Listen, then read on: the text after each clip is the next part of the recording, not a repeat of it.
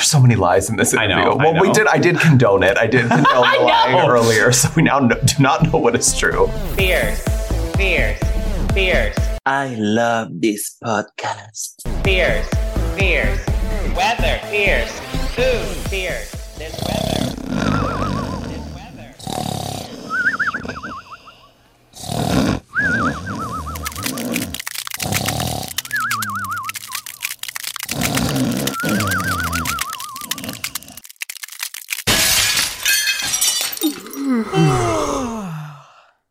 Hello, this is Joey Nolfi, Entertainment Weekly's RuPaul's Drag Race reporter. And I'm Jillian Sederholm, Entertainment Weekly's news director and Joey's faithful sidekick on this podcast. An enemy IRL. Faithful enemy is more like it. yes. But because Jillian and I are literally only good for one thing in this life, we have indeed been in deep corporate mandated cryo sleep since the All Stars 8 finale. But we are now back awake, alert, revived, ready to terrorize you once again as we shepherd a new crop of 14. At least it's not 16. Was it 16 last year? 14 queens into the Should Drag Race family. for the Sweet 16. I know. Yeah, that would have been more fitting, actually. But there are 14 new gals here to terrorize us, torment us, and give us hopefully some of the best drag we've ever seen. Um, I am curious to know, though, Jillian, how are you feeling now that we are no longer in cryo sleep? And what was your favorite dream you had? Okay, I did recently have this bizarre dream. Sasha Colby was there, and then there was all these random drag queens for some reason sitting on ivy covered gravestones in the cemetery. Oh my God. telling us if they were better at They're sewing or dancing, which I have previously mentioned to you, and you've been gaslighting me that I made this all up. when you said Sasha Colby, anytime you say the word Sasha Colby, I just see you standing up at the finale applauding enthusiastically. Yes, an iconic Um, dream. But we we're gonna have to make the the question for this the poll The question for this episode. Yes. In Meet the Queens, did you all agree that it looked like everyone was sitting on a gravestone? Okay. Which is no. my house is covered in gravestones. I love it, but come you on, have why? to know the way you worded that. Uh uh No. No, Okay. the question has to be were they gravestones or not? Not did it look like gravestones? Because those are two very different things. Because I can sit there and agree and be like, hmm, yeah, okay, maybe it might look like a gravestone, but were they gravestones? No, they were not gravestones. So the poll The question. question is Did you love question. Oh that everyone was sitting on oh gravestones or were you confused by it? That's the official poll question. Sammy, write it up. No, the official poll question is not that. The official poll question. I'm gonna put you back into fucking cryo sleep, okay? I would love it. I've been up all morning And then you 4 will not get a headstone because you'll be in cryo sleep, and I will never bring you back. That's sad. I do though. As cold as a cryo sleep was, I want to say a very warm welcome to any new Quick Drag listeners, and welcome back our cherished listeners who have been in the back of Angina's van with us this whole time our chaotic journey, recapping every season of Drag Race, featuring exclusive interviews with the queens themselves. And we are thrilled to be back to cover season 16. And yes, today, Santa. Oh my God. I made this is what I get for not reading Jillian's script beforehand. Yes, today, Santa. We have a big fat sack of treats to stuff down your chimneys as an early Christmas present for both naughty and nice fans alike. That's right. Unlike Santa, we don't discriminate around here. And Joey, like one of Santa's little elves, you've been hard at work for months working on this gift. Back in August, you conducted your seasonal interviews with the new cast of Queens, which this time around were in LA. And I was actually able to sit in and watch you at work, which was so exciting for both of us. Uh, can you, first of all, can you give our listeners a little peek behind the journalism curtain about how much prep you put into these? Because it's really like a level level of research and cyber stalking that I have not seen before. And most importantly, all the places that they can consume these videos for themselves to learn even more about each queen beyond what was in my dream of Meet the Queens on in the graveyard. Well, I will say it, it was not a graveyard. Let's clarify that first. But you can find every video packaged together in a post on ew.com slash drag race and rolling out on our YouTube feed and this very podcast feed over the next few weeks. Uh, starting today, we have four queen interviews in this episode. And throughout December for the next few weeks, we will debut episodes of Quick Drag with more interviews with the cast, all leading up to the season 16 premiere on MTV January 5th at 8 p.m which we will again be recapping uh, on this very podcast, including all new interviews with the queens about the thrills and tea spills in each episode. So, and we also just want to point out that we are doing these alphabetically. So I don't want to see anybody in the comments being like, "Where's Xunami Muses?" Uh, she's she's going to be last because she's last in the alphabet. Okay.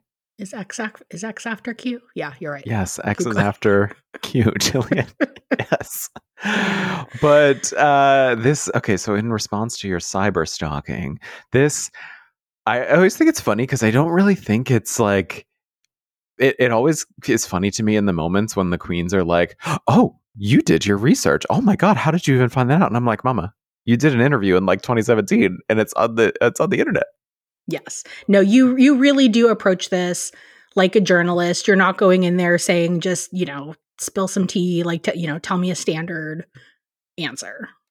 Yeah, it's I, I hate approaching drag race interviews like that. I think it's far too common to just see people asking them just kind of like silly questions and not and treating them like queens instead of like people and artists. And I always like to ask them like the questions that I think will lead to a good answer, but also is a chance for them to show off who they are. Cause it's like, you know, just scrolling through somebody's Instagram for an hour, you really get a sense of who they are. And I know I've- it's gotten to the point where I immediately know.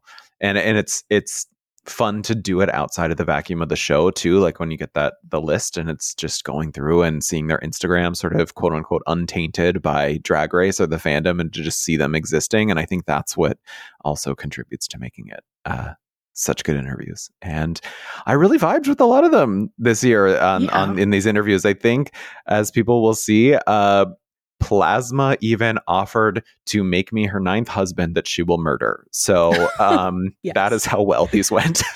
So you will be joining the graveyard soon. oh, fuck off. No. Fuck off. but okay, first of all, okay. Speaking of tea spills, we have to start before we even got to the interviews. Are you comfortable sharing our the iconic moment that we shared together that morning? So funny because when we got to this part in the script, I was like, I messaged you and I was like, I was going to bring this up as a surprise and I didn't want to write it into the script because I was hoping that you forgot about it. And now, Well, but I- first, first of all, we keep referring to this script. Like listeners, just for peek behind our curtain, it's just basically an outline of what types of things are we going to talk points, about yes. because otherwise we'd both be yes, talking over each other and not knowing True. what to say. true.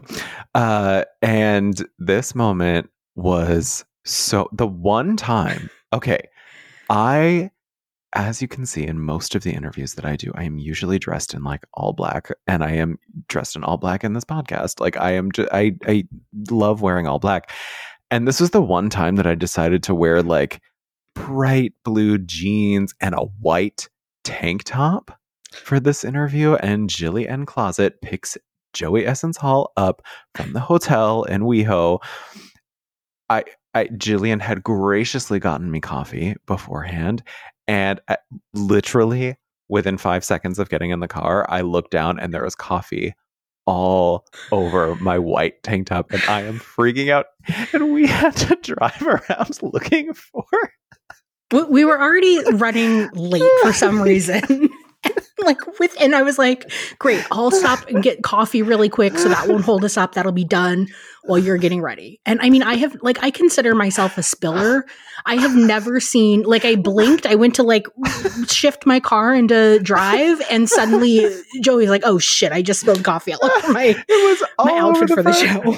So Easter egg, um, see if you can find a coffee stain on me in these interviews. I don't think you can see it. I think I I pretty much got it out, but Yes. we had to. two two trips to two different drugstores Two to look different for a Tide drugstores. pin. Panicked. A 24 hour Rite Aid that is never closed like, was during closed. any event in LA Fully was closed. closed Fully that closed. morning. and then we had to go to this other one where you had to like fast and furious into this like fucking uh parking garage and you were like just get out and go find it and i was like well where will you be and you were like i don't know just go in and i like ran in and the doors flew open and i was like where are the tide pens and yeah it was um it was hilarious but uh we we got there in the end we we absolutely did Yes, it was definitely more chaos than anything that happened in the shoot with 14 drag queens, which was really monumental that you were the one that had the biggest incident. i can't believe that i still can't believe that Um, but I want to now put you in the interview seat for a moment and ask you to share what your favorite moments were from any of the interviews. Oh, some I had there were some really great moments. I loved so Xunami. I kn- knew her um prior to her being on the show, and actually I think prior to even Candy being on the show. I think, um, but I I mean, so Xunami had had joked a long time ago about getting on the show and she was like oh if the first thing if if we ever interview she's like the first thing i'm going to do when i get on this show is I'm going to scream at the top of my lungs in this interview. And I was like, okay, manifesting it. And what had happened, I asked her, I was like, Xunami, I was like, you, you remember we're finally going to get to do it. And she was like, what did I, I don't remember. What did I say? I was like, girl. And so I was like, you literally said you were just going to scream at the top of your lungs. So she did. And that was great. Uh, I also really loved some of the stories that I mean, because in the past, like Jorgeous, I remember asking her. She was in a, I believe, a Kacey Musgraves music video, and uh, this time we had Morphine Love Dion, who was in a Bad Bunny music video, and she told a story about snubbing Bad Bunny on the set because she was late to set, and she said that he was sitting outside, and he like got up and was like, "Oh hey," and she was like, "Baby, I'm late. I gotta go. I later." And uh, somebody was like, "That was Bad Bunny," and I thought that was so funny. Also, Sapphira is um apparently she went to the same high school and church as Beyonce and Kelly Rowland and used to see them in church all the time and I thought that that was so funny, but also Xunami worked on Naomi Campbell's reality show The Face because I was like joking about how she like had the face of like somebody who would be on America's Next Top Model and she was like, "Oh yeah, I'm a fashion stylist and I, I worked on Naomi Campbell's show." And she called her mother behind the scenes, so that was also really really funny and I just I th- I think that this group of queens has a lot of experience in doing things outside just drag. Um, I mean, Morphine is a YouTube influencer for beauty. She is super, super, super into makeup, and her mug is just next level. And it's, I mean, Hershii is a parent. Hershii has two children with her partner. I mean, it's just, we have so many unique backgrounds and styles and professions on this season. So it's a really interesting mix of people. Now, I loved when. Do you remember whose cell phone went off in the middle of their interview? I remember that being a highlight for I me. think it 'cause you was both- I think it was cute. Uh, I think it was cute. I think we left it in there, um, but it was like a timer, and uh, yeah, I remember. I'm pretty sure we left it in the clip. So uh, that was yes, that was hilarious. Yes. I also love, I was teasing you in text. I think it was during Mirage, and it's just because now you normally, like, you're a very quick person and have a great sense of humor and can pick up on when someone's joking. But I think when you're doing these interviews and interviewing anyone, sometimes someone makes a comment that's jokey, but sometimes there's actually truth in it. And so you're very good at, at always like picking that up and like just clarifying because sometimes like people have been like, oh no, that's actually not a joke. And then you've gotten a great story out of it. But there was a moment with Mirage of, of you and her both telling a story about Anetra walking ducks. Oh, and you both told a joke and then had to clarify to the other one, wait, was that a joke? And it was just like, just in isolation is so funny to me, even though I knew that you weren't asking it like in a, a way that like you didn't understand humor, but you were just like, hold on, if this was serious. And so, it's, but like, just yeah, listen to that isolated and it really makes me laugh. That yeah, you text. Yeah, I was really enjoying you texting me these little clips as you were editing and being like, like making little jokes each time. And that one was one that did make me laugh very hard. So, in addition to, you already pointed out a lot of the great celeb stories we got. And I think, especially, it wasn't stories that were like really bragging about celebrity encounters. Mm-mm, they were like no. just such funny. Like I ran into this this celeb and like I am actually this like I I acted in a way as if I'm the star, which I Yeah. thought was so cute.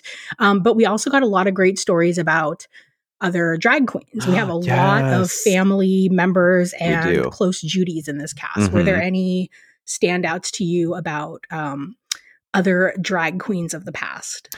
Yes, I really love um, Hershii and Cornbread's dynamic. I mean, Hershii is uh, now in the House of Jete, led by um, Calypso Jete, and uh, Cornbread apparently like was very persistent and like snatched up Hershii into the drag house from uh, when Hershii was in a different drag house prior. And we also consulted several queens prior to these interviews who we knew had connections to them, and we asked them to submit questions for them in these interviews. And Cornbread was like, she was like, okay, you have to ask about um I think her she had an old drag house and she was like, you have to ask about her old drag house, and then you also have to ask, um, what about currency? And Cornbread was like, I'm not giving you any context to that. Just ask her what about currency. And I was like, okay. And I did. And Hershii's reaction was so good. Like, apparently, is this shady story of like uh, uh, one of her former, I think it was her drag daughter, Hershii said so. at the point, and like I'm just like, yeah. So that was really knowing that they had those connections, going to those queens, and then the types of questions that the queens submitted for them. It was like, yeah, okay, you can tell that these people really know them.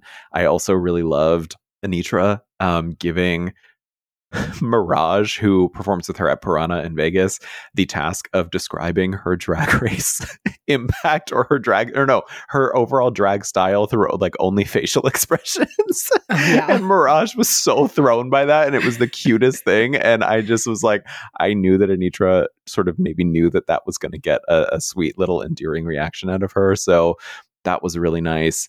And then also, uh, Morphine is very close with Malaysia. And she was saying that she was like surprised that Malaysia got Miss Congeniality and like having all this like playful, fun shade about Malaysia. And it's like you can tell that they is that kind of loving, playful, sisterly shade that just makes you more endeared to a drag house and their dynamic. And it makes you be like, I want to be part of that. So uh, it was it was very, very, very cool to hear a lot of the connections that a lot of them have. And some of them are just friends. Like, I mean, Plasma obviously runs in the same circles as Alexis Michelle in New York City. So it was cool to hear Plasma talking about finally meeting Alexis Michelle for the first time and their their styles sort of bonding together and uh and of course then you have Xunami who is Candy Muse's daughter. So that's a legacy or, or a legendary house that Xunami is now part of the legacy of and it'll be interesting to see what she does on the show because I think she said what was her quote that she's going to like rewrite or um have retri- retribution for Candy's drag I race can't run remember or now, something. but yeah, it was something really funny. yeah. um, so, like we said, we also are rolling these all out on EW.com and YouTube. And because there is a visual component to some of them, although I think you'll be able to enjoy them just fine on this podcast Yeah. feed. But Joey, we had asked everybody, all the queens, we didn't want to make them get into like full drag for this because they were doing so many other things in full drag. They are in full faces. Um, but we had asked them to wear a robe, a caftan, something like that. And some Yeah. of them really turned Oh, looks. What were some of your favorite looks from these? I loved Mhi'ya Iman Le'Paige's. Yes, favorite, Hers, hands I think, was my favorite. It was so good because you could tell that it was just something that she threw on, but it was so elaborate and just she brings a level of excellence and style and just like effortless grace to her drag that it just takes your breath away. Like when she walked into that room, I was just Yeah. like, I almost fell over. She just looked amazing, and it was only like a, a cover caftan wrap thing. It was just It was, she yeah, looked was amazing. incredible. She looked so sexy. Like she Yes. just, yeah, when she walked in, I think we were all like, ooh, Yes. And she also, let me tell you, anybody out there, you need to go watch videos of her performing because I know all these videos now are going viral of queens like hanging off of ceilings and falling. And those 2 Mhm. queens, I think it was in Brazil, who were hanging from the ceiling and it just dropped. Oh, Um, Mhi'ya, that will never happen to her because she literally scales these buildings and she drops from the ceiling, catches herself with her legs on the same pole that she just climbed. Like it's it's insane. It is crazy. And then when you get into the interview with her, she's just like, "Mhm, "Yep, hmm Yeah, and I'm just like, girl, you are. It's just, it's so funny because I, I, the, the, uh, there was such a difference in the videos that I was watching of her just doing this amazing stuff. She's like, yeah, that's just what I do. I was just like, diva, queen. I love it. Crazy. You couldn't even sit in a car without spilling all over yourself. True. But I also do, I want to uh, say that I thought that they all looked really good. There was not one look that I was like, hmm. um, the, the, I thought that they all, for this interview quick drag, like they all looked great. I think Dawn looked really elevated as well. And also Q. Q with that big yellow oh, Q, gown. yes, Q looked amazing. looked She like really made a presence. yeah. Yes. And also Geneva. I love Geneva with her like giant black uh like flowing satiny looking cape and the big hair. I thought that Yeah. she looked really good. She looked like a vampire mistress of the night. It was so beautiful. Plasma also for her uh drag aesthetic, I thought looked really good. Xunami. Also, Oh I mean, yes, they all Plasma was basically Yeah. dressed like uh, Glenn Close and Sunset Boulevard, the play. Yes, like yes. it was amazing. Yeah, Yes. They all looked Um, really good. Yeah, they all looked great. Um, so now I know you did a ton of background research, so you're also bringing that in. But was there anything, I guess, based on purely on first impressions from these interviews and things that the Queen said that really left you excited to watch them on the show, and why? Yeah, I think Nymphia's approach to drag is the thing that fascinated me the the most um, in terms of what Queen said about how they sort of approach the art form. Um, she is really into death and the grotesque and uh, ghosts and sex robots and dominatrixes and like showing this weird mix of beauty and brutality on stage. And she had a really interesting answer for why she uh, likes to to do that. It's a element of rebirth and working out one's trauma on stage. And I'm just like, yeah, that's beautiful. And then also her Meet the Queens video where she had the little banana penis, like that is just her like going from one extreme to just like she can do all this really serious stuff about like death and sex robots and dominatrixes and brutality and what it means for life to then just going on the main stage and opening up her low cloak and there's a banana penis, which she And also had a she banana in yeah, her bra She had a banana cleavage. yes, she did. She had a Yes. banana cleavage, and I just am so excited to see what she does on the show. The other people that I'm very excited to see, obviously Xunami. Like I, I just, I, she has is so excellent on the Brooklyn scene, so I'm very excited to see how she, uh, how she translates that to the world of Drag Race. Um, Plasma also, like I, I went into it thinking like, okay, i am I really going to be uh y- you know the bfa weaponizer is that usually my favorite queen of the season but plasma i had such a good time with. I think when you watch these back i think plasma and i had a really good back and forth and i think she's very quick so i think she's going to do really well at the comedy challenges. But um megami also was very funny. Uh in terms of it's so difficult to say at this early stage especially in august like i said when you're you're doing it outside the vacuum of the show and the fandom Yeah. so th- trying to think to back then, I think I came away um, thinking that Nymphia. it- who else? Like Sapphira has a very just regal, confident, assured presence to her. So I think Nymphia, Sapphira, Xunami, God, Geneva, I think is it also has and Mhi'ya. I think those they they seem like they are and Dawn too.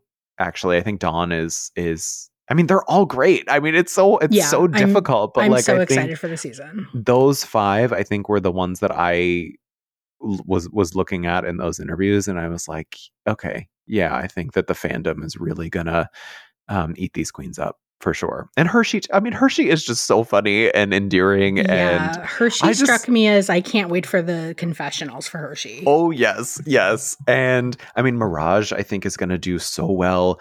Um, who if if she, like I mean, you never want to say like I want to see the Queen's lip sync, but like I think you want to see Mirage lip sync just because she is so good on stage, and Mhi'ya too. Like you never want to see the Queens in the bottom, but like a, a Mhi'ya lip sync. I remember I asked her, I was like, so are the other Queens going to have to be?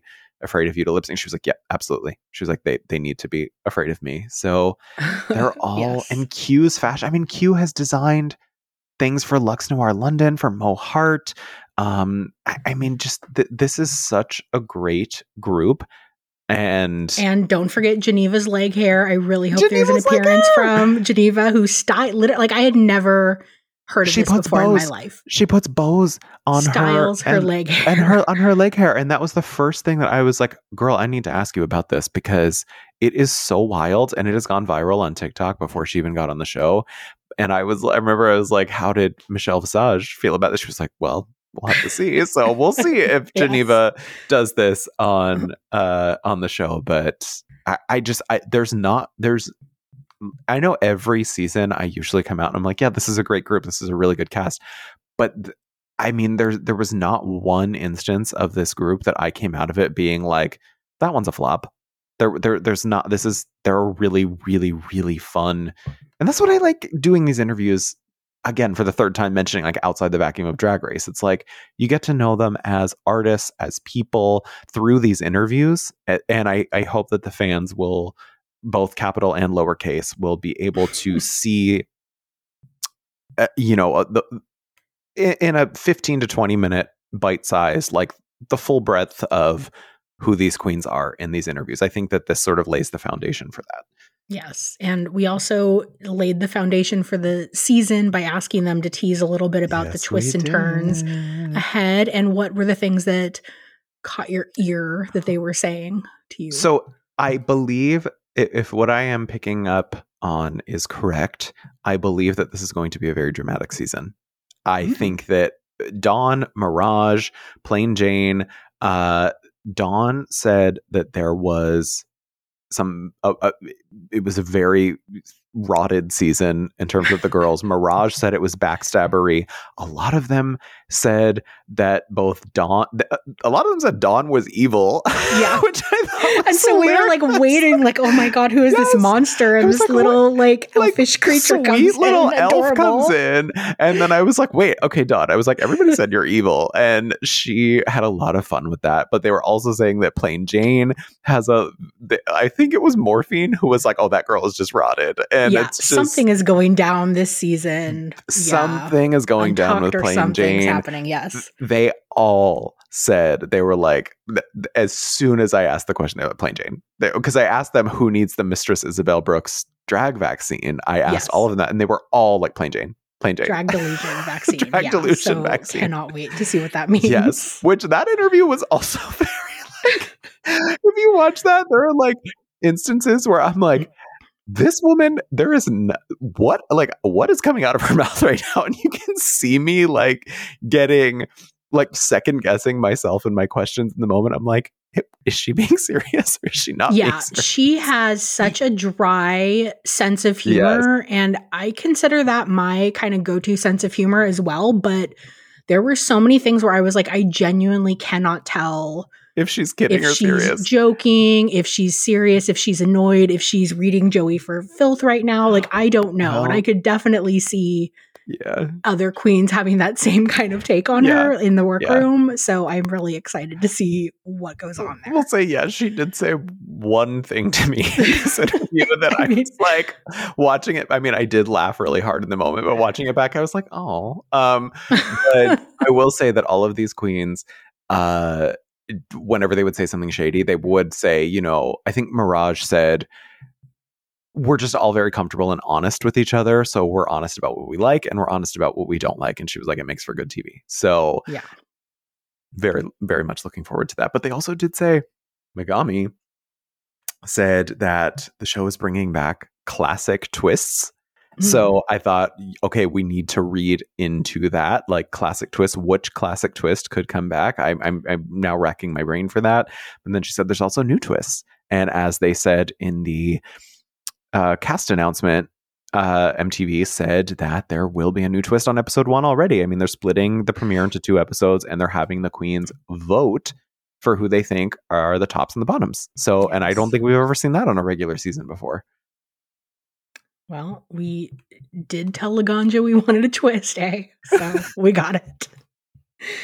Um, all right. Anything else you want to say about the interviews?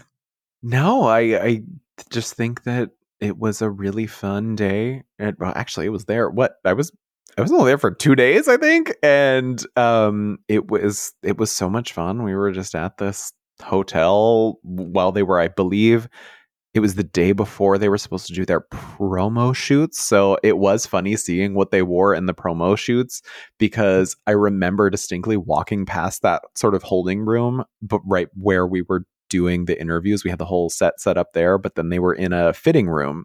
And I remember walking by and seeing Dawn just with her hands out and those green pants that she wore and the promo thing standing in front of a room being like, okay, yeah, I like these pants. And like, um, it was just funny to see that go from that to, you know, what we saw in the, the promo shoots. So, in the graveyard. Yep. and- oh my God, fuck off. fuck off. Somebody said, I saw somebody say online that there was, that it was, uh, concrete and ivy and scaffolding because there were so many New York queens and it was supposed to be urban jungle. And I was like, uh, Okay, now I'm calling bullshit on that. Yeah, I was like, I don't know if it's that, but it's definitely not a graveyard. Mhm. When was the last time you saw scaffolding at a graveyard, Jillian? all the time. Where do you think the- half the- graveyard half under the, construction? Half the ghosts come from in New York. People Vertical who fell off scaffolding or had scaffolding fall on them. Vertical construction at a graveyard, Jillian. We're, I wrote a whole master's thesis on running out of space in graveyards. did. True story. You okay, we got to move on. Oh, you did. Way to drop that you just mm. have a fucking Grab master's. Actually, I don't even think I knew that. And with that, let's get to our first set of interviews. Alphabetically, we are going in this episode. It's a supersized episode. The other episodes will be two queens each, but on this premiere episode, we have Amanda Tori Meating. Dawn, Geneva Karr, and Hershii LiqCour-Jeté. So, first up is Amanda Tori Meating.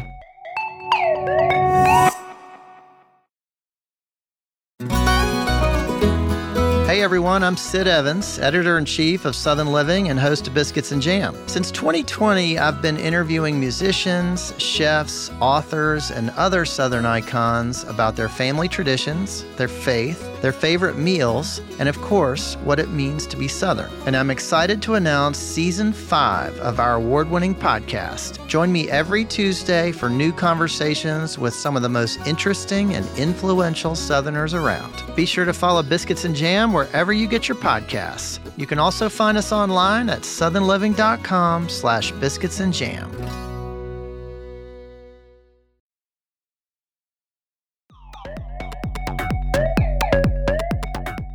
Hello, I'm Joey Nolfi with Entertainment Weekly in the boardroom with the cast of RuPaul's Drag Race Season 16, and it's an all hands team touch base when it comes to my next guest. So get your presentation slides ready and make sure your full staff is hard at work because we're diving right in with Amanda Tori Meating. Baby, are you ready for the meeting? I am so ready for the meeting. Um, like, what's on the meeting docket for today? Do you have the agenda ready, the PowerPoint? What's going on?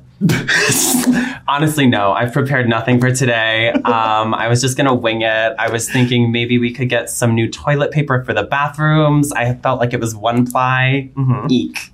That's the only thing on the That's business it. Just better today. toilet paper, Okay, mama. we're done, Amanda. So nice to meet Thank you. you so We're much. done. That's a wrap, Yes. team. No, we do have. I have to say, this look. I'm loving this look today. I mean, come on, like Wow. for realness, little For realness. I love it. I really am obsessed. When you rack up a couple ex-husbands, you rack up a couple furs. this is like in the morning on the way to the deli in Brooklyn, Listen, like just to grab a I've- quick coffee. I've just gotta get my iced coffee. Yeah. Oat milk and a straw. Yes, very that, very that. Now we do have orders of business to get to. Um, so where where where are your corporate headquarters? Because I feel like I've seen you like performing in New York, performing in LA. So like, where are you based? Mama, she's bisexual and she's bi-coastal. Okay, I'm everywhere. I literally have just moved to New York. I was living out here in LA for a couple years, and I felt like I wanted to switch it up. Okay. And then Drag Race called. Yeah. so I said, "Oh, I'm really switching it up today." Yes, and even more chaos. no, wait, wait. Are you really? If you're comfortable, are you really bisexual? Is that real? No. Oh, okay. Oh, I thought. I mean, you I'm were not. I'm I not thought- like not. You know what I mean? I thought you were just like dropping that as like a hint, like pick up follow up question in this interview. Just felt like punchy and jokey. Okay. All right. Okay. Um, no, I, well, I was gonna say I was like I bet led me down like a Maddie Morphosis situation. Do we have a whole new line of questioning here? No, no, no, no. I mean, I'm not like against. Uh, you do not have to explain yourself for making a I'm joke. really, I'm really feeling like I have to. No, no, no, no, no, no, no, no. Um, no, I was. I will say I was deeply entertained by uh, all of the things I looked into while researching you, Sure. including you were in a touring production of Kinky Boots. I was. I love that. Tell me a little bit about that. It was crazy, girl. Mhm. We went over to Asia. We were in China, Singapore. Mhm. It was honestly insane to be able to bring the magic of drag like to a Yes. different audience who Yeah. was like, we weren't really sure how they were going to receive it, and they were. They lived. They Mhm. lived for us, mama. What character did you play? I played uh, Angel Number Three, The star of the show. honey. Yes, and, top line and billing. Boots, and she was the one. she was the doll and the diva. You made the most of that character. I sure did. Yeah, I would expect nothing less. Baby, yes. I was wiping this coochie all across the stage. well, because I mean, your talents did clearly. I mean, they landed you on national television on RuPaul's Drag Race. So I mean, you're doing something right. So you are like theater queen. Well, I don't know. I don't want to like put you into a box, but like, I would you? call myself uh like one time I had a teacher in college who called herself a reformed Catholic. I'm a reformed theater girl. Reformed. Yeah, yeah, okay. yeah. So you have exercised. You're The not. demons. Yes. So you're not Jan. You're not the BFA weaponizer of the season. No, I'm more like the BFA dissector and put back together with hot glue in a different formation. So it more is like an AFB. You know what I'm saying? Oh. Okay. Uh, okay. Yes. I think I'm trying. absolutely. But is probably what that would stand for. You can't say that I on was, TV, I guess. I was going to ask what that was, but I am glad that you just, I didn't have to because I knew you were going to say it. oh, Jesus. I didn't hear no. In all seriousness, though, I, I did see that you also do, you like to do live vocals I do. in your shows, um, and you've been on the theater stage. So, how does that all translate into your live shows? Like, what do we get at an Amanda show? At an Amanda show, you are going to get sickening vocals. You are going to get a five, six, seven, eight. You are going to get some teehees and some ha-has. An AFB. An AFB. uh, you'll probably get a boner. I mean, maybe not you, but but but you, you will. All bisexuals.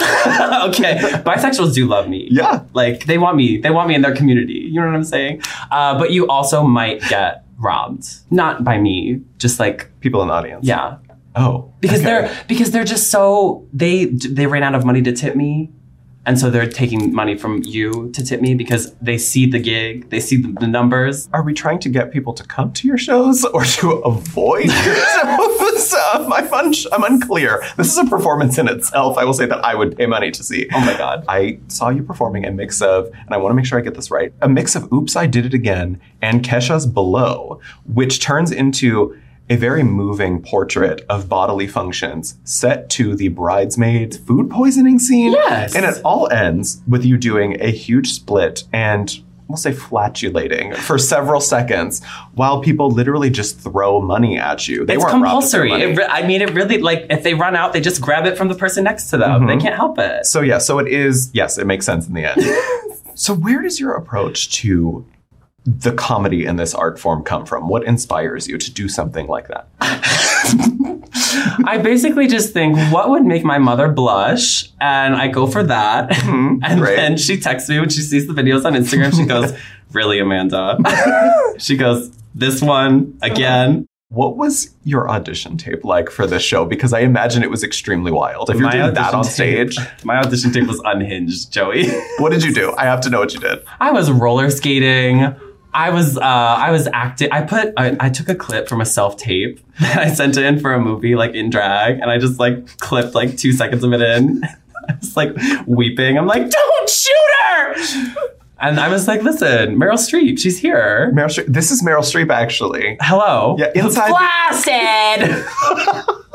Death becomes her. inside the actor's studio with Meryl Streep. Okay. it's going on right now. Listen. Uh, inside the boardroom with a mandatory meeting. Oh yeah, there we go. There we go. Now, in going through your profiles, the list of things that you've said that you do in your various Facebook posts, I love. And again, I'm going to read because I don't want to miss anything. So it includes You can read that? scamming, squirting hot loads of death onto your enemies, putting fuzzy green arms up holes. And I also saw you doing a digital duet with Kelly Clarkson. I did. Oh, can you explain all of these things? I wish I could, but I've signed so many contracts and NDAs. Um, no, Kelly was doing her little karaoke search for Right, you know right. people to join her on her show. Uh-huh. I was not chosen as one of those. I was chosen for this show instead. Uh-huh. But they clipped me in with her. It was really cute. I really no. I oh, so they actually did that. Like they they put you. It was like no, it wasn't that deep. It was like Oh. a thing where you show up and you sing, and then they send you the video in your email. Hmm. And I Oh. said, "Thanks, mother." You're supposed to lie and just be like, oh no, Kelly. Yes, Kelly did. Oh, No, mama, mama, mama, mama. Kelly came out of her trailer and she said, "That girl, that she's the one." yes, there we have it. There we have it. Not a lie at all. Not a lie at all. I love lying. Me too. Me too. I, I love lying. Now, I also did find an old ad for a performance at Capilano University, and your self-written description said mm-hmm. you were the winner of the 2008 Franklin Montessori hot dog eating contest. Mm-hmm. Is that real or is that a lie? It's actually a lie. It really Oh. is. I'm Damn so it. sorry. I Damn wanted I wanted to tell you it was real, but I looked into your eyes and I just saw the truth behind you and I wanted to match you on that level.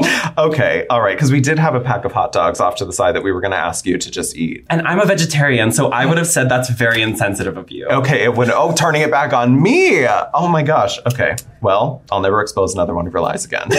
Um, Please, Joey, I would appreciate it. There's also a photo of you that I saw. I, I really love it. So it's, like, it's just a very beautiful portrait. You look like a space lady or like Barbarella, maybe, but you're holding a giant pink dildo gun. That's the only way that I can think to describe it. So can you explain the idea for that and how it was made? And is it like a real prop that you actually use, or was it just for the shoot? it was my personal dildo. Really? Well, it became my personal dildo after the photo shoot, but like I didn't want to bring it there having been used. So it was fresh that day. You know what I'm saying? And I super glued it to the gun. Okay. What was the other question? I just wanted to know if it was like a like if you just did it for the shoot or like you actually use that in shows and if it like works. Is that a, a fair No, question? because baby, it fell off that day. The, the hot glue wasn't Oh, enough. So okay. I, I could, I would love to, and I would love for it to be fully functional. But baby, it was just for the art. it was for the art. I do it for the art. I'll do anything for the art, mama. Mhm. I do get the sense that you have like a very distinct style when it comes to outfits and also your makeup. I've seen it's really great. Um, I, nobody is painting really like you are painting on the on the season, especially. So, where did you hone your approach to style and makeup? Like, what speaks to you before you have to put it into a drag look?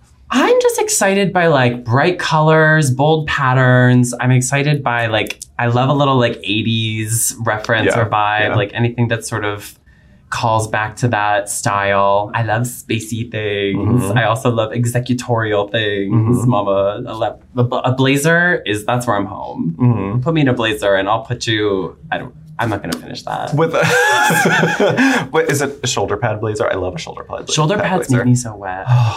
this interview is like. I know. I really feel like we have to call HR. I- I'm not even Yes! horny. Is the thing. Uh, HR, please come crash this mandatory meeting.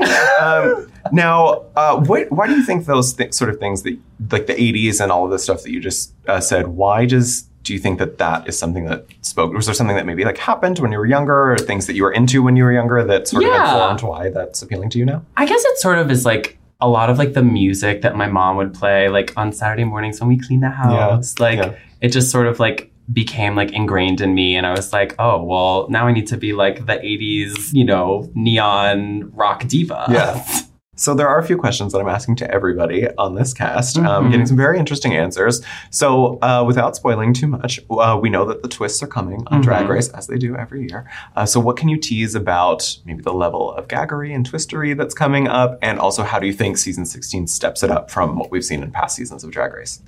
I think season 16 is giving fairy tale land. It's giving nightmare alley. And like when you see it, it actually is going to make sense. Okay. That's the crazy thing.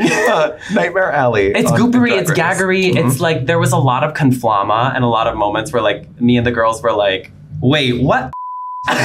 okay. Always a good reaction. yeah, and we, we sort of just were like, wait a second. So now we have to we have to put this in. Okay, yes, RuPaul, great. it's just like smiling, but like dying on the inside. Like, okay, yeah. no, I mean it was like so much fun, Yeah. but we were like we were very confused Mhm. a lot of times when we were because there's just so much that we did that has never been done before. Oh, It's okay. really like they're shaking it up, mama. Uh-huh. Good. I'd be very excited to see that. So, who do you think this year needs the Mistress Isabelle Brooks drag delusion vaccine, if you had to give it to a few of your castmates, who would it be? Honey, I would give it to all of them, but definitely Plasma. Uh, Delulu, honey. Theater queens usually are. They- yes. And see, and I see it, and I recognize it. That's why you're a reformed theater. Okay, Yes, listen. yes. I could never. It could never be me, uh, even though it used to be. Uh, she's Delulu. Uh, Dawn is crazy too. I've heard that Dawn is evil. That's what I'm being told. that oh, Dawn is, evil. actually the worst person I've ever met. She's so nasty. I actually, she kind of bullied me on the season. Not so, that that didn't actually happen. So There's, there's so many lies in this I interview. know, I well, we did. I did condone it. I did condone the know. earlier, so we now know, do not know what is true. well, I mean, if that if that did happen, it would be in violation of the spoiler rule. Very true. she might have bullied somebody though. Okay. All that right. I'll, that I'll just I'll take that. I'll take that. If there is like a mood word that you could use to describe something that you are either excited about or nervous about for fans to see with regards to your appearance on the show. I'm excited for them to see everything I did. To be honest, mm-hmm. I I had a lot of fun out there. Yeah. I really gave it my all.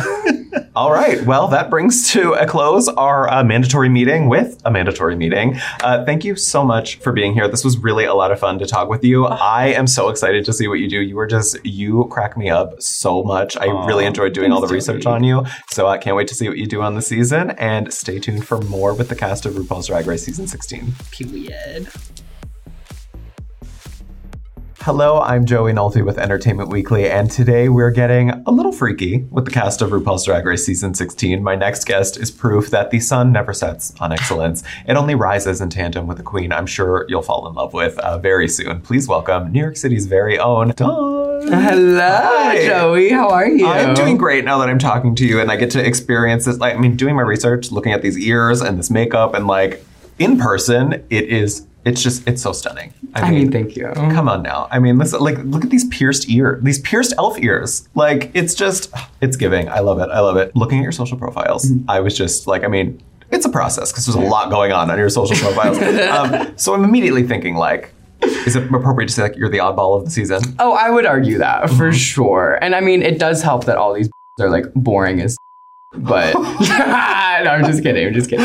I'm definitely the crazy one. Okay. well, you know what? No, that statement does align with what I have heard so far. I have heard that Dawn is the evil one of the season. so, can we confirm? Can we deny? Um, am I evil or am I fun? Like, I don't know. Chaotic? Sure. I'll take that. That's such a fine line with Drag Race, like evil or fun, because I feel like they both just they go hand in hand. And what I will say is I think I think this cast is definitely giving evil and fun, but never like nasty. You know what I mean? Uh-huh. Like it's all in good. It's shady. It's fun. It's it's the it's the backstage at the drag show, right? yes, You know? yes, Yeah, I'm very I- that. The seasons that forget that, I mean, season nine, like I, I feel like when everybody is just like all friendly and nice in the workroom, it's like that's not what we want. Right, right. And we all are sisters. We Uh-huh. love each other very, very much. But we know we know how to poke and prod and Right. have some fun together. We love sisters who fight. Yes. We love sisters who fight. No, just- Exactly, just- just exactly. kidding. So your style though, it really is. Hmm. It's so fascinating and unique. And I saw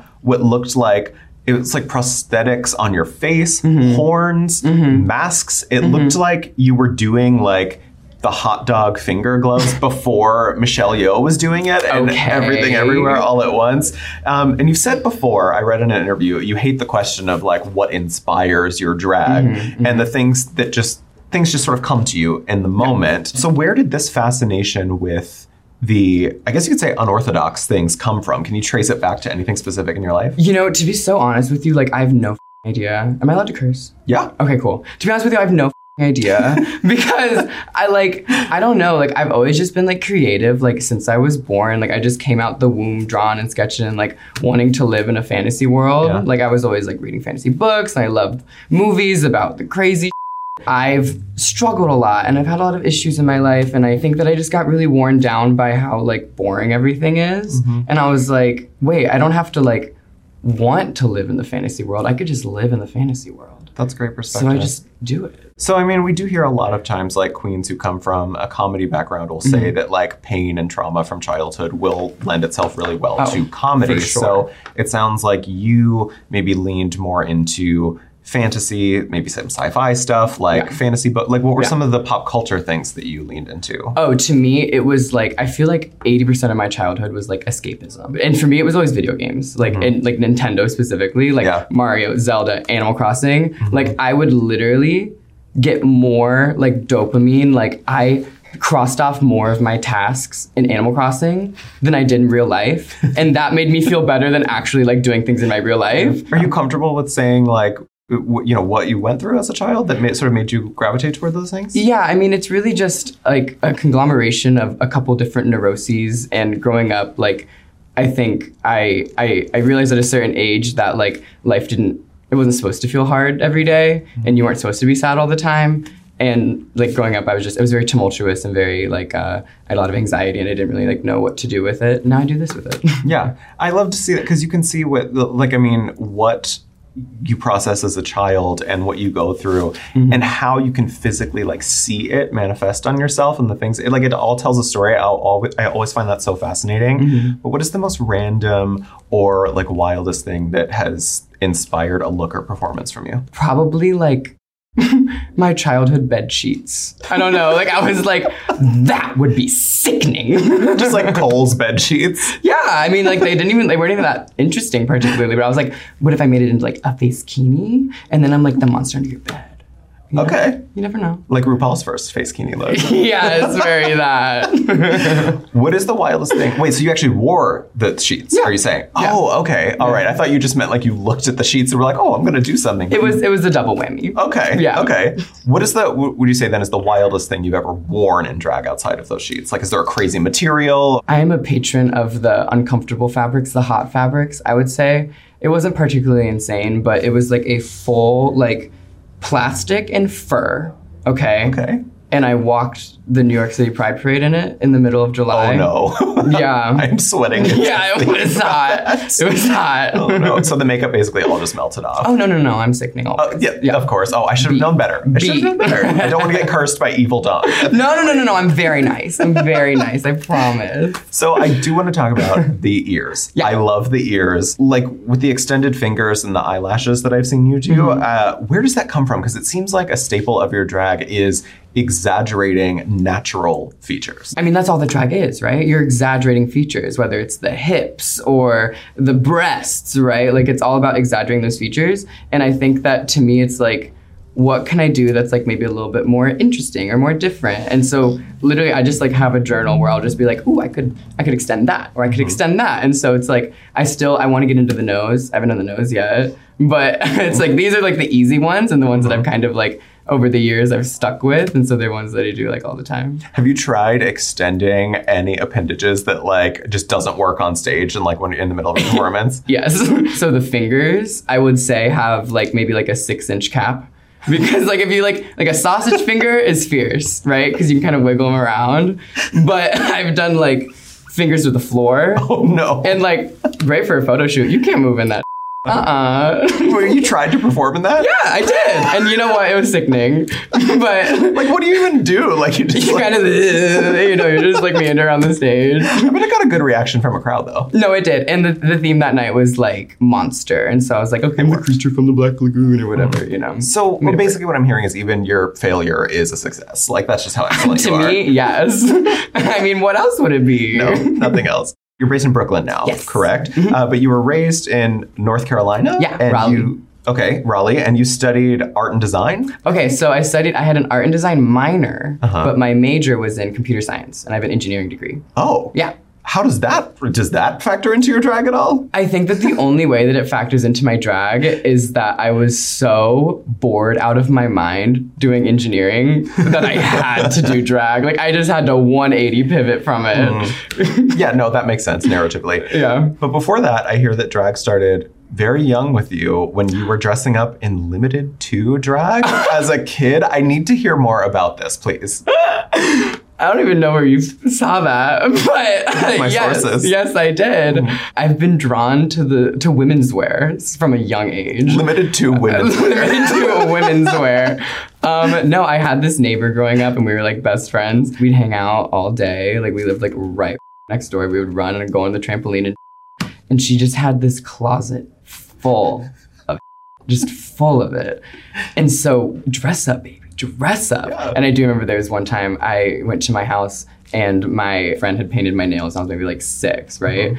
And I was so nervous because I was like, oh, I have nail polish on. I like don't know how to get it off. And I go to my mom and I'm like, mm. and she's like, oh, that's okay, and just like wipes it off for me. And I was like, oh wait, maybe that's not such a bad thing. Yeah. I, I, I really, so how old were you when you say you started doing the limited two drag? Oh, girl, four. I had um my family calls it Barbie hair because that's what I called it when I was. Yeah. like four years old. Honestly, three probably. Uh-huh. I took um you know like those kind of like stretchy like kids pajama pants. Yes. I would put that on my head.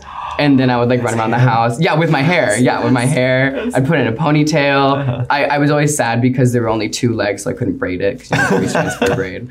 But yeah, and then I also gave a performance in drag to my whole family at maybe like eight years old to SpongeBob's I Ripped His Pants.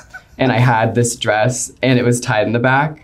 And so every time they'd say I ripped his pants, I'd turn around and there'd be like a whole split in the back. It was great. So even as a child, like Yeah. this was given I've been doing you- this my entire life. See, this is like when, when you know we hear all this stuff politically about how like children shouldn't be exposed to this kind of stuff. I mean, like this is proof that like if you just let a child do what a child wants to do, exactly. we're on national TV now. Like I mean, Exactly. come on. Like I mean, it's just that's such a beautiful story. I really love hearing that. Nothing was going to stop me from being insane. Nothing. no, and we would have it no other way.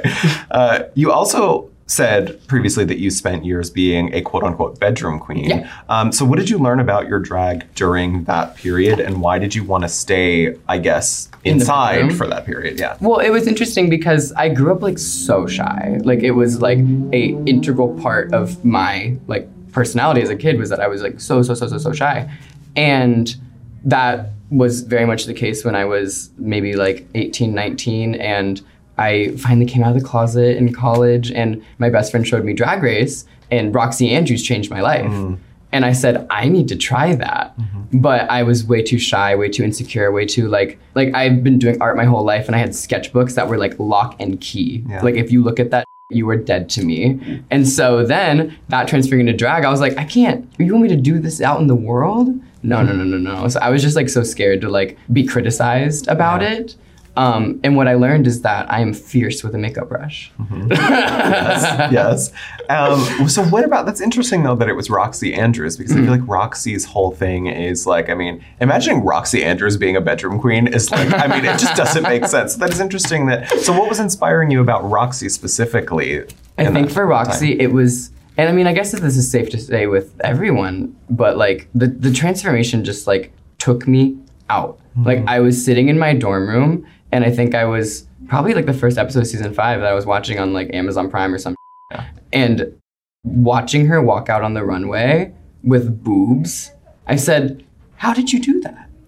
where the boobs come from. And then you learn about breastplates, and you know, there's this whole world of drag that like you don't understand. I was enamored by the ability to like completely change Yeah. how you look, right? Like it wasn't about like like I don't think that this drag is particularly inspired by Roxxxy Andrews. um, aside from the fact Roxxxy that. I mean, um, but like it's just that that pure art about it. I don't know, Yeah. and she's just sickening. Yeah. What finally inspired you to then get out of the bedroom, go on stage, and then what was your first ever stage performance like? Oh, fierce, fierce question. Well, what inspired me was that it was my senior year of college, and I had like this best friend that like showed me drag and like was my whatever. And we told each other, we were like, because there was this local club in Raleigh where I went to college um, called Legends, and they had like amateur night every, like the first Friday of every month.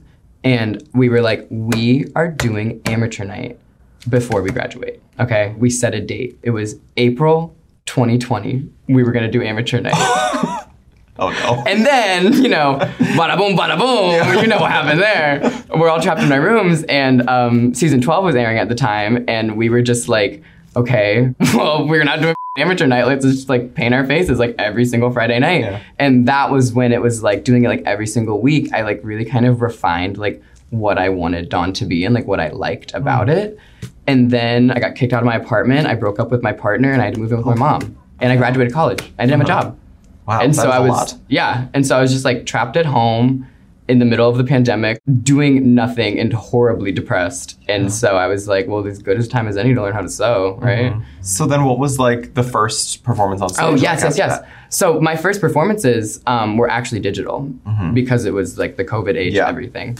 And so um, what I loved about that was that I could like completely edit it myself. I didn't have to like you know it's like I, it's like oh I don't like that take. Well I'm not going to use mm-hmm. it. So that was really nice. But my first like ever performance performance was like outdoors December 2020 Asheville North Carolina. Outdoor in December. Yeah, oh, outdoor oh, well, in December. Carolina, not that but, cold. But mountains. Yeah. So Oh, it was. oh, I was yeah. in the Okay. mountains, and so it was cold. But it was the middle of COVID, and we're not a lot of people there, and I did not do a very good job. But I'm proud of myself because well, now I'm here. you're here. I was just gonna say that, exactly. yes. But what are we now? What are we getting at a Dawn show when we go see Dawn? Emotional trauma on stage. I want to be um, beautifully distressed. I want you to feel the emotion mm-hmm. of what this song is. I don't care if it's the most upbeat song that you've ever heard. What are those lyrics saying? Is she upset? Mm-hmm. Is that girl singing upset?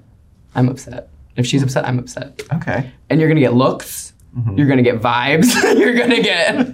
It's fun. We have fun at a Dawn show. So what you're saying is you're not performing like WAP on stage. Not if I can help it.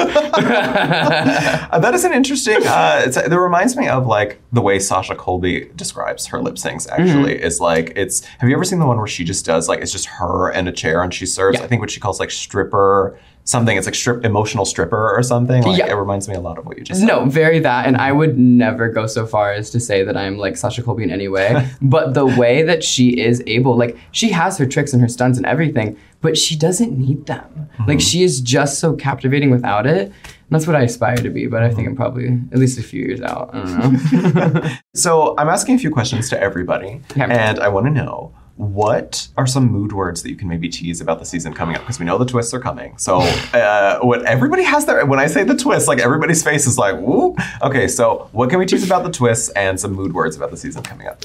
Mood words fierce, sickening, and slay. I'm just kidding. um, I would say rotted, mean, and I would say fun. Oh, we have to lick the finger first. We have to lick the finger first. Fun. Well, I am having a lot of fun talking to people about who is like the evilest queen of the season. Plain Jane. And you have oh okay. it's so Plain that's, Jane. that's if anyone's not saying Plain Plain, who did you talk to before? The, like you? Well, I can't. I can't said reveal me. my sources. It's Plain Don. Jane. It's Um, Plain Jane. there. I mean, well, somebody said that you were the evil queen of the season. I am not evil. I like. I'm. Uh, we were doing a bit about it earlier. I am not evil. I just like to say.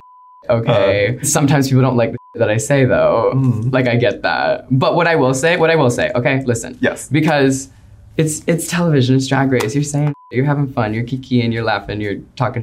And what I will say is that if I ever say anything that upsets somebody, I'm gonna apologize. 100% because I never want to hurt someone's feelings. Mm-hmm. And I don't think that can be said about everybody on this cast. Okay. Okay. so Untucked is interesting this season. Oh, for saying. sure. Yes. Oh, yeah. Uh-huh. Big time. So there's a lot of tears, a lot of apologizing. Tears, apologies, non apologies, and maybe even a or two. Oh, just kidding. it gets physical this season. well, I don't know. You'll have to tune in and see. Okay, all right, okay, that has me very excited. Um, we're not condoning violence. No, we're just Never, never. No. The last thing I'll ask you is, without spoiling anything, maybe some mood words or teases about a particular moment involving you that either you're excited for fans to see on the season or nervous about fans seeing on the season.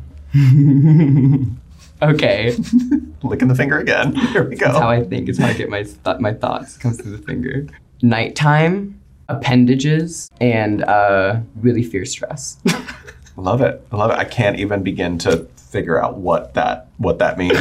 But I cannot wait to see what you do on the season. Truly, I think that we are in for a real treat. It's gonna you. be goofy. It's gonna be fun Yes. for sure. Yeah, if this interview is any indication, yeah, we're, we're good with this season. well, Dawn, thank you so much for being here. Thank you for having It was me. so lovely to meet you. And stay tuned for more with the cast of RuPaul's Drag Race Season 16.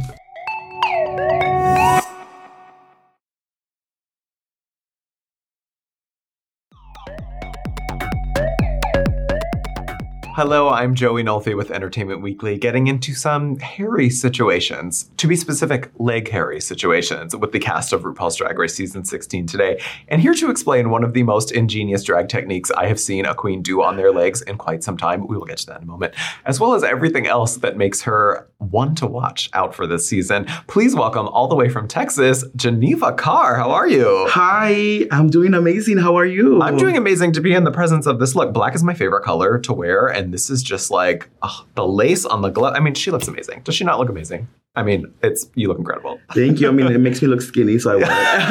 I love what's going on with your lips too, like Oh, the black yeah. outliner, and then it blends into the red. I just, oh, I love it. Little punk vampire moment. Uh, that that's my vibe. That's all the only vibe I need. Um, now, several many things have fascinated me about you and your career, and I want to get to all of them. But first and foremost, I mean, Texas drag. Mm-hmm. We always need to celebrate when we get a Texas queen because, strangely, like I thought we had more queens from Texas on the show than we actually do. But I believe you're from part of Texas we haven't yet seen on the show yet, right? Like, what's the scene like there? So I live in Brownsville, Texas. Um, the drag scene over there is, you know, it's kind of like, you know, any other part of Texas, you know, big hair, the makeup, you know, the dancing, the glitter, the drama, you know. It's a border town. So it's a little more influenced by like Mexican music, Spanish music, Latino. nice. Yeah. So that's a lot of what I do and represent. hmm So, Mistress Isabelle Brooks was our last Texas queen. Um, how do you feel about the way she represented the state? Oh, she did amazing. I actually know Mistress from the pageant world. Yeah. So we know each other. We're sisters, you know. We are sisters. Not like Yeah. she don't have to earn my sister. Like we are sisters. 'cause, you know. Did you um, like consult her for advice or anything before going on the show? No, I actually didn't. Um, I didn't ask her anything. I was just like, you know what? Let me have my own experience and make my own mistakes, or Yeah. maybe not my own mistakes. But you know, I was like, let me just have my own path and moment and see what happens. But I should have. is the is the mistress that we saw on TV is that like the real mistress in person? Oh no, it's much worse. I love that. Yes, uh, short and sweet.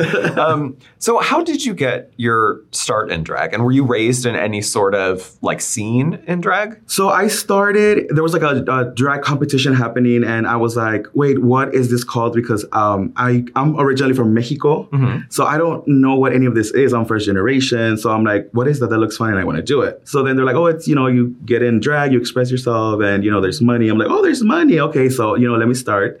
And I uh, competed. I was first runner up, and then I really liked it, and then I just kept going, and that's how you know this was created. And you won the Diva of the South 2022 pageant? Yes. correct? Okay, so Jorgeous also won that pageant a couple years before me, Uh-huh. Yeah. and it's a very important pageant uh, in the area where I live. Mhm. So if you're Diva of the South, you're like, you know, something big. So much comes with the term of being like a pageant girl, but are you a pageant girl? I started with pageants because in the area where I live, back when I was starting, you wouldn't get that many opportunities. You have to be a no name or do pageants so people can experience what you are Mhm. and see if they like you or not to book you. So, you know, I started with pageants and I just loved everything about pageants, like, you know, like the gowns, the, you know, the interviews, the talent. So I am a pageant queen, but I am a lot more than just a pageant queen. Yes. Right. What's the best talent you ever did for like a talent portion of a of a pageant? Ooh, I did like this evil queen talent, you know, like very dark and draggy, and you know, that was amazing. Not unlike what we are doing today. In your Instagram bio, you also um, say you're La Diva Más Latina, and there's also a Mexican flag in your bio. Yes. So I feel right away like culture and identity are very important to you. So how do you fuse those things with your artistry? So I try to incorporate my culture and where I come from into everything I do, so people can understand um, what it is that I'm trying to do. I feel that you know, since I'm Mexican, I'm the first Mexican drag queen on the show, Mexican born. Um, I want to showcase all of that, and you know, La Diva Más Latina comes from people are like, "Oh, you're such a diva," and then people are like, "You're so Latina," and I'm just like, "Well, I guess I'm just La Diva Más Latina," and I just course. with it. Why not? Yeah. It wasn't taken. So you were so you were born in Mexico. Yes. Um, when did you come to the states? Um, I came to the United States uh, at the age of 7 Mhm. and then I learned English until I was about seventh or eighth grade. Oh, Middle did- school, Oh, yeah. wow. Okay, so you didn't. Uh, I mean, you're doing wonderfully. Oh, obviously, speaking to I can only speak one language, so I'm like, I mean, and not very well. But what are we getting at a Geneva show on stage? Like, what's the Geneva experience? Well, I mean, just a little drama, big hair, makeup. The makeup always has to be there. Um, the hair also, you know, like I own a wig business, so Mhm. it always has to be big, over the top, Mhm. and energy and dance. A lot of dance, Mhm. splits, kicks, dips, and hopefully I, I get back up. Oh, when I tell you, yeah, look at the her dance videos. I mean, next level. It is amazing. Your looks also draw a lot from pop culture references. My favorite one, I think, that I saw is like Miss Trunchbull with like a little girl doll that you're actually carrying with you.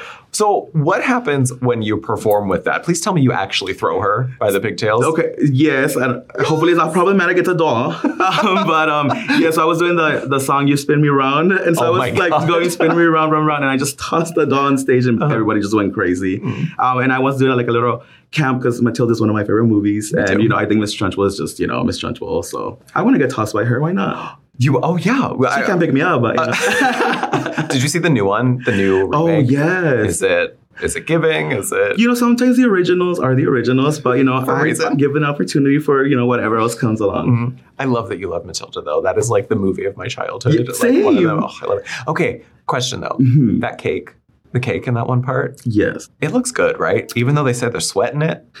Wait, I'm trying not to think about it. no, I'm trying to like forget Miss Cookie, you know, like with her whole hands and everything. But Yes. hey, I mean, I always thought it looks good. hate it. I've always just wanted to ask You another like Matilda stand that question. oh my god, yes, we're not going down that route in, this, in this interview. Um, I also okay, so the thing that I referenced in my intro, I was fascinated by this. I see you do this interesting thing with leg hair Mhm. and hair gel. so please tell me where you got the idea to do this. As you know, or maybe not, right? But let me tell you, We're introducing gonna, it to we're gonna go all the way back to where it all started. Yes. So I grew up around uh, my cousins. You know, they were girl cousins, and Mm-hmm. you know, like they had a lot, a lot of uh, body hair, and they would hit shaving it and everything. So then one day, I was like, what if I could just like style it and make it kind of fashion and maybe people wouldn't have to shave or body positivity right and then i just did it you know posted it went to bed woke up and i was like 11.2 million views whoa Oh wait, eleven point two Yeah. million! Oh my god! wow. So other people are just like me, just equally fascinated by well this. it's a talent Mhm. not a lot of people can grow hair Yeah, true. That is very true. Wait, so how long does it usually take to do this? about an hour per leg if i have help Oh my god. By yourself, how long does it take? uh, an hour and a half to two hours per leg That's a lot of patience. Mhm. yeah so i do like a lot of videos at the same time Oh my god. Wait, do you, so do you ever perform wearing that? Um, I did the bearded lady from The Greatest Showman in it with the with the beard and a pink dress, and there's also like a little clip of it, and everybody was going crazy for it. It's incredible. Yeah, what do you, you. what do you think is the most intricate leg hair design that you have ever done?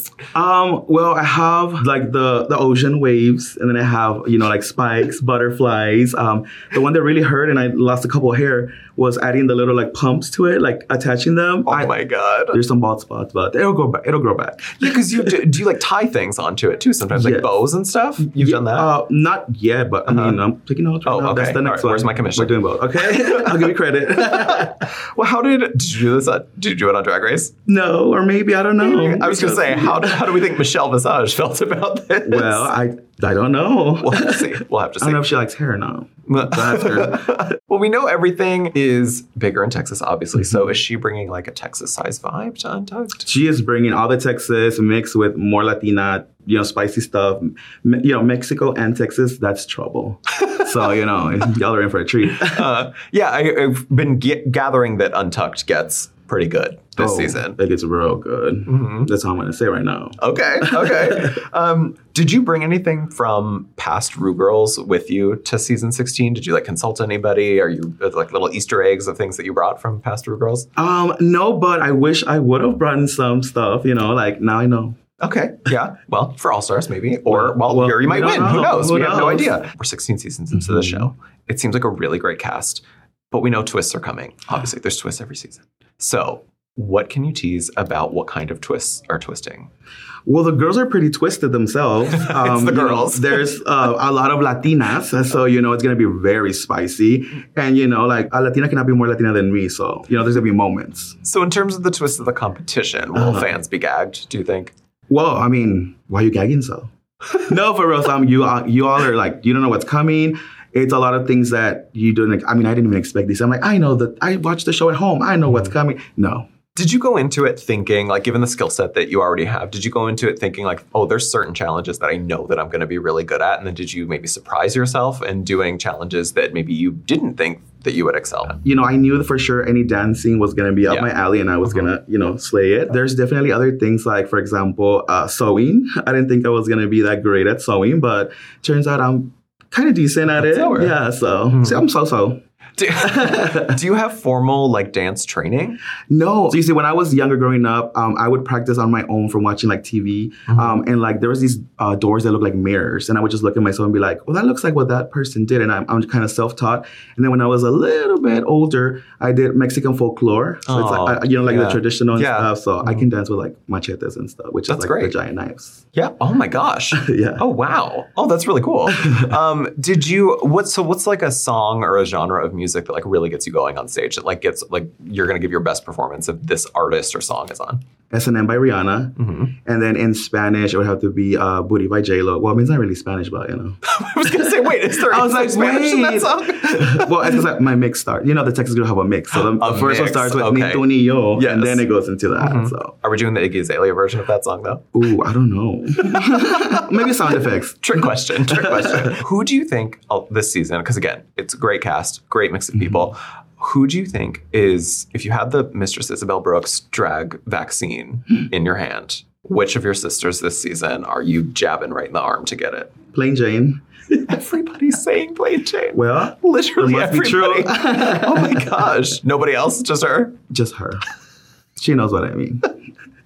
She, yeah, everybody keeps saying that too. They're like, yeah, oh, she knows what I'm talking about. She mm. knows what I mean. So, plain Jane, you have a lot of explaining to do this season, apparently. A lot. Do you have any other sort of teases or things that you're looking forward to for the season ahead that you think might give fans a nice little mood word tease for what's what's ahead? Well, y'all brace yourselves. The car is coming at full speed, and you better move away or I will run you over. Well, now I'm running away because I don't want to get run over. Um, what a great way to end this interview, with Geneva. Thank you so much. This was so much fun. Thank you for being here, and I cannot wait to see what you do on this Oh, no, thank, thank you for having me. course. Los amo. Stay tuned for more with the cast of RuPaul's Drag Race Season 16. Hello, I'm Joey Nolfi with Entertainment Weekly here today with the cast of RuPaul's Drag Race Season 16. And there's no one who exemplifies the spirit of a truly sweet 16 better than the queen I'm sitting with today. Her name might kindle warm thoughts of your favorite candy treat, but the level of talent she serves on stage is a full course meal of drag excellence every time. Please welcome the lovely Hershey Liquor Jeté. That was the best interest I've ever had in my life. Thank you. that means a lot. I always that I'm doing my job well. You're clearly doing your job well. I mean, look at this. I lo- isn't that color amazing on her? this is just to go to bed. The- yeah, just to. Mm. Oh, we're putting you to sleep today. We're just gonna let's do 15 minutes of an ASMR sleep video. Yes, lovely. but I just have, I truly, I just have a sense something is telling me that the fans are gonna have so much fun with you. Like it's just and going through and looking at all of the stuff that you have done in the past. Like I'm just like, Yeah. fans are gonna eat this one up for sure. Thank So, you. Yeah, Thank you. you are just giving it at all times. Um, now, I learned that your first experience in drag was in St. Louis, correct? Yes. So, um, and that's where you're from? Yes, St. Okay. Louis, Missouri. And you were inspired by Tyler Perry's Madea as your first taste of drag culture? I tell everybody the very first drag queen I ever saw was Tyler Perry. and I used to put on very terrible wigs and like set up my mama camera and I used to try to write plays and like bully the kids in my neighborhood to like jump on camera with me and then we would make movies all day. I Bully have the VHS children? tapes. Sure, we were all children. Oh my God, we were all children. But I would set up the little uh, camera and we would do movies and stuff about nothing all day. Mm-hmm. Yeah. so you also you built up a YouTube following early in your career, correct? Yes. I lo- there's nothing that I love more than like an early 2000s like YouTuber vibe. It is so great. So what was like the typical drag aesthetic back then in those videos and what kind of YouTube clips were you doing? It was drag before I knew I was a drag queen. This was like YouTube and a thousand followers are like a lot. Like, oh, you mm-hmm. a thousand people are watching me. It really wasn't a drag aesthetic. I was just more so like putting on a wig and making parodies all day and all night for no reason. My parents were very concerned about me. I literally would wake up in the morning. I would go to Party City. I would buy three or four ratty wigs. I would go downstairs and I wouldn't come back up until the video was finished and posted. Hours. Hours, literally mm-hmm. all day. My mom was like, "You sure you don't want to like?" Go Oh, go outside. outside, maybe eat, take a shower, you know. So what were some of the videos that you would do? Like what's like the mm, like most popular video you did back then? Jesus. I can't say the name of the video. It's inappropriate for television, but I'm most famous for rapping this song about this man who needs to pay me.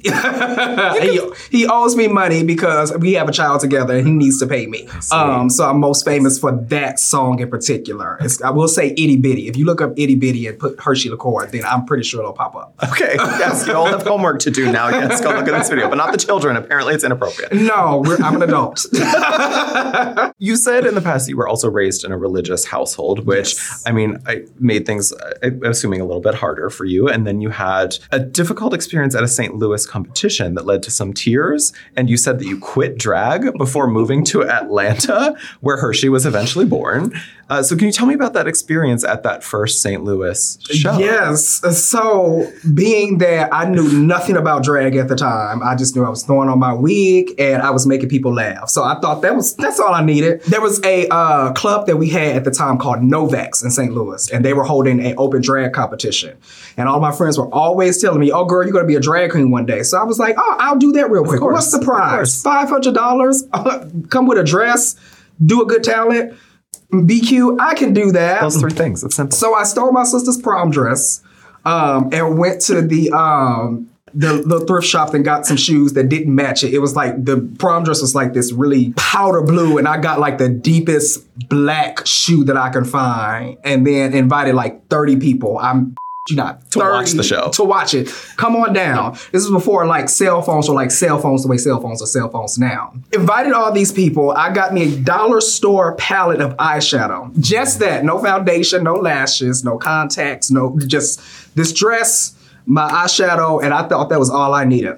I go into the room. I go into the room and it's all these queens and there's assistants, there's wigs falling off oh, the powder all over the place, and I just like me and my little like dress and this eyeshadow palette. I go, palette. so I like run to the bathroom and I start crying because like I feel stuck. I invited 30 people now. I can't call all 30 of these people to tell them, no, you know what, never mind. So I'm like, do I leave and just let them show up? so I'm just like in the bathroom like And one of the queens came in behind me because she saw me and she walks into the room and she looks at me up and down and goes, Oh, honey, what's wrong? And I- I'm like, I just got this dress and this eyeshadow palette and all of you guys are so beautiful and I don't know. And she said, I, uh, just stop, just stop. Come on. So she walks me back into the room and literally like each queen in the competition, like without even being asked, handed me something to wear. One of them did my makeup. Somebody gave me some earrings. Somebody gave me a dress. cute. Like, Yeah. My introduction to drag is like it was full of love, and they like supported me all the way through it. Even the ones that I beat. The ones that you beat. That's a beautiful story. I love Yeah. It starts like, you know, it's like you get nervous even just hearing that story at the beginning, but then the way it ends, it's so Yeah. sweet. I love that. Like everybody came together to help the little baby queen. The little baby queen didn't know what she was doing. Now after that, I did say no. This is lashes, wig, like all that. This is too. I'm mm-hmm. not. This is too much. I'm not doing none of this again. This is this. no. But then the journey to Atlanta is when Hershii was born. A lot of legendary queens come from Atlanta. So Yes. when you were there, did you have any direct experience with the Girls in that city? No, it was the same story all over again. I got a raggedy dress for open competition. A two dollar palette. a bad wig. No, three. It was three. Three, It was on yes. sale. And I went and it just felt different that time. Like I went in in the same situation. Like a queen saw me and was like, "Ooh, girl, you look bad, but we'll see. We'll see what you can do." Her name was Monica Van Pelt. She's not with us anymore, oh. but she said, "Oh, girl, we'll put you on stage and we'll see what you can do." And she like enjoyed the performance and said, "You need to. I don't know what this is, but you need to figure this out because mm-hmm. the performance part you got that, but you look ugly, honey. You look awful. So we're gonna have to fix that." but I'm grateful for that type of advice that they gave me. Atlanta was very like Yeah. hard on me. It made me look at myself very differently, and I not I can not think of a weekend I haven't been off stage since that day. Yeah. You went through your formative drag years in Atlanta, and then you moved to Los Angeles. Um, you said in an interview with Voyage LA that you got, and I'm going to quote, uh, on people's bad side because I was not willing to just sit aside and be treated any old type of way due to pay inequity and racism on the circuit in Los Angeles. Yes. So I'm just curious. Um, you know, I think it's an important topic to talk about in the drag community today. Like, what did you mean by that, and what was your early experience on in the drag scene in LA that prompted you to say that? when I started drag, I was getting paid, and it was little stuff like twenty five dollars a year. Here, we'll give you a drink ticket here and there, but it was we were getting compensated for our work.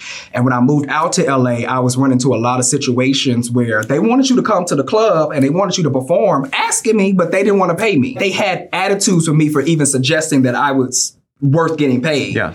And that became a conversation. It's still a conversation to this day. Like, how dare you be new and ask to be compensated for your work. Mm-hmm. But they want your drag to be on 10. They want your looks to be on 10. They want your wigs to be nice. They want you to have jewelry, nice Yeah. mixes, but they don't want to give you money for it.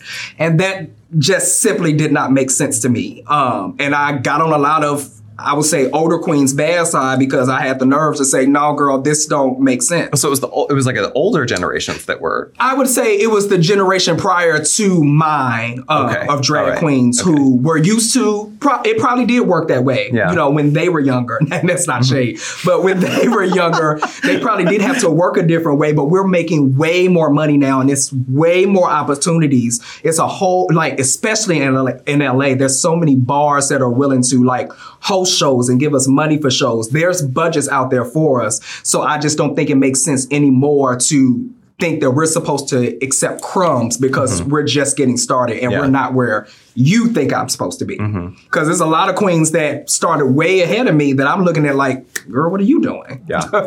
and I mean that uh, you know you always hear people talking more and more now about like there needing to be some sort of like drag union for specifically for things like that. And I mean that's a whole separate conversation, but like I do think hearing your story like that it's it's always important to talk about. But then eventually you were brought into Cornbread's drag family, correct?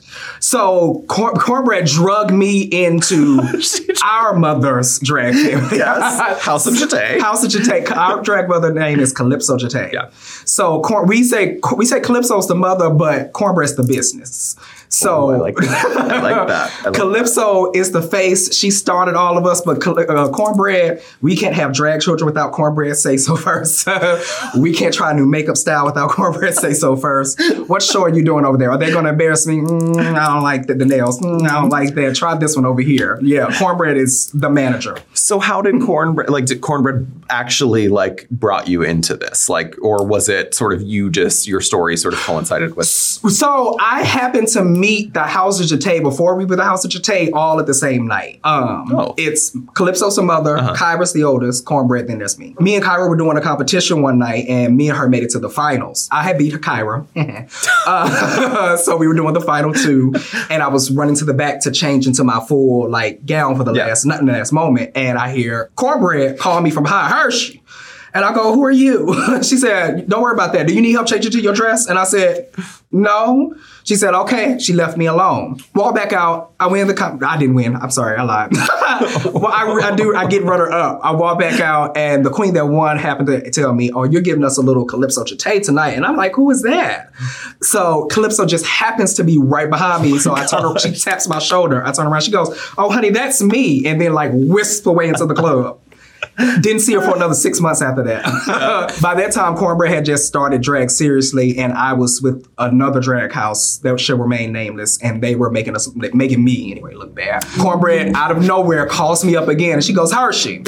What you doing over there? And I'm like, I don't, you know, they my friends on it. She said, yeah, friends is cute and all, but you need to be with a house that make you look good. You look too good for all of this. You need to be a Jeté. I said, I mean, if Calypso likes me, sure. She said, okay, one minute. A week later, she hung up. A week later, Calypso says, oh, okay, you're in the house of Jeté now. and Easy as that's that. literally how the house was easy formed. as that. Yeah. So besides uh, protecting your ankles at all costs, what was Cornbread's advice for you on Drag Race? Protecting my ankles at all costs. That was that was the advice. no, she told me to go in there and just have a good time. Just it's literally like a very long but stressful vacation. A long show. Have a very good time for as long as you can. Given some of the things you said in that prior answer, I'm not sure how this next question is going to go. Um, because before this interview, I did consult a reliable source Oh, no. close to you for questions that might give us a better idea about your past. And this, Scared. this reliable source said to please ask about the House of Melanin as it relates to your drag history. Ah. Ne- next question. I am also told that you have a few drag kids. So she's a mother, like that. Yes. Was it Betty Jane, Serena, Romy, and Classy? Yes. but this source, I'm scared. the source who I know you already know is Cornbread, Yes. um, wants to know, and I quote, and I have no idea what this means. What about currency? So, uh, do you want the story about currency? Cornbread said it would lead to a good answer, so yes. So here's what happened with currency. I didn't want to be a drag mother, but currency begged me. She said, please, can you be my drag mama? And I said, girl, I don't know. She said, no, give me the advice. You perform like I want to perform. You look like I want to look. Be my mama. I said yes. No more than a week and a half. And I remember to this day, a week and a half later, she went on stage without any lashes. I messaged her and said, Kersey, don't do that again, baby. That's not going to work. that baby cussed me clean out. Like, let me have it. Oh no. Over lashes. Oh God. I said, oh, oh, oh you stupid this, you dumb that, and that's what the other girls are doing. I don't know what other girls she was talking about, but that's what the Yeah. other girls are doing. And in the eight, the eighties came up for some reason. In the eighties, they weren't wearing lashes. I don't know how true that is. I wasn't there, Okay. but uh, apparently in the eighties they weren't wearing lashes. Well, Symone didn't wear lashes to the season 13 finale by mistake, just so you know. but it was a mistake. It was a mistake. yes, it was a mistake. I left her a nice message. I said, you know what, this has been fun, but you you're officially, you know, you don't have to worry about being a LiqCour no more. You know, clearly this is too much for you and me. so we don't got to do this. Great. Thank you, Cornbread, for that question. That was a very entertaining story. Uh, ah, I hate her. Well, in addition to drag kids, though, I think looking through your TikTok, it appears you and your partner also have children, correct? yes. I loved that. I a baby boy and a girl. I loved that. It was so nice to see you interacting with them. It seems like you have a very nice family dynamic going on with them. So, what has that been like being a drag performer with mm-hmm. children in today's climate? Because I know. You know, I saw you responding to a few comments on TikTok where people were like questioning a drag artist's ability to be a parent. I've I've become more accustomed to how people address me now when it comes to being a parent. Um, it was very hard starting out um, because we do nightlife. I'm mostly a night queen, um, and my kids wake up early. Without fail, six thirty every morning. They up to bye bye. Cheerios. so that was hard adjusting to it, but like that didn't harm me mentally as much as like how mean people can get online and what are you teaching your son? Why does he why does he need to why does he need to see you like that?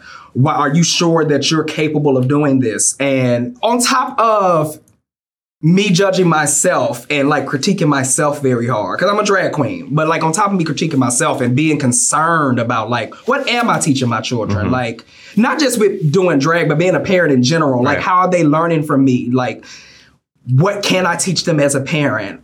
When we have to talk to them about being adopted, what is that conversation going to be like? It's like already a lot. So having to get mm-hmm. online, being that I'm online really heavy already, it got really difficult having to read those comments every time. Like that's you're gonna mess your kids up. That's gonna that's not gonna be good for them. I, I don't even know how to explain my work to them all the time, and they know it's work. Like they'll they'll check me. Like my son will say like, "You Baba going to work? Like you going to work?" And I'll be like, "Yeah." He's like, "Okay," and then.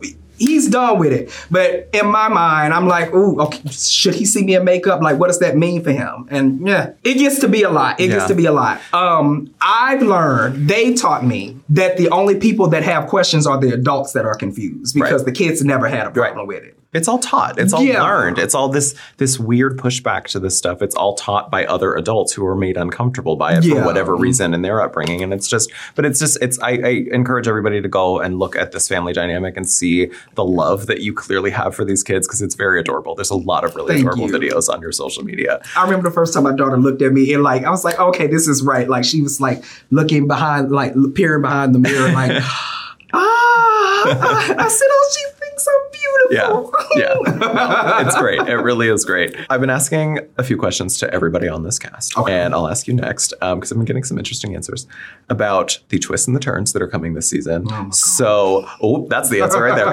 Um, so, what can you tease about what we're going to see coming up on season 16 and how it steps it up from past seasons? I feel like the way they like shook us to the left and then shook us back to the right and then dropped us. Everybody, like everybody's looking for like, what is Drag Race gonna do new? How are we gonna like switch it up? I, I feel like that's the main comment over the past 16 seasons. Like, mm-hmm. what is new? What new is gonna happen? The new twists are gonna make y'all go, oh, oh, oh, oh okay, mm. fine. Mm. okay. All right. That's a good teaser. Yeah. So, also, if you had a dose of the Mistress Isabelle Brooks drag delusion vaccine in your hand, who among this cast, who are you giving it to? The Mistress Isabelle delusion. Drag delusion vaccine. Yes. I think I'd give it to Plane Jane and Nymphia. Everybody has said Plane Jane. Plane Jane in particular. Oh, why? Um, Why? sh- listen, that girl is. That's where I li- that. hmm. That's an answer in itself. Great, great. Well, Hershii, really, this was it was really, really a fun interview. Thank, you, so much for being here. I cannot, I really can't wait to see what you do on the season. I think it's going to be great. Um, everybody, stay tuned for more with the cast of RuPaul's Drag Race season 16. So that was Amanda Tori Meating. Dawn, Geneva Karr, and Hershii LiqCour-Jeté. Make sure to subscribe to this podcast now so you don't miss future episodes, in which we'll have interviews with the rest of the sweet season 16 Megami, Mhi'ya Iman Le'Paige, Mirage, Morphine Love Dion, Nymphia Wind, Plane Jane, Plasma, Q, Just Q, Sapphira Cristál, and Xunami Muse. All right, that's it from us today. We'll see you all soon. Hit it, on Angina. Well, y'all brace yourselves. The car is coming at full speed, and you better move away or I will run you over. Well, now I'm running away because I don't want to get run over. This weather. Cloudy weather. Ooh!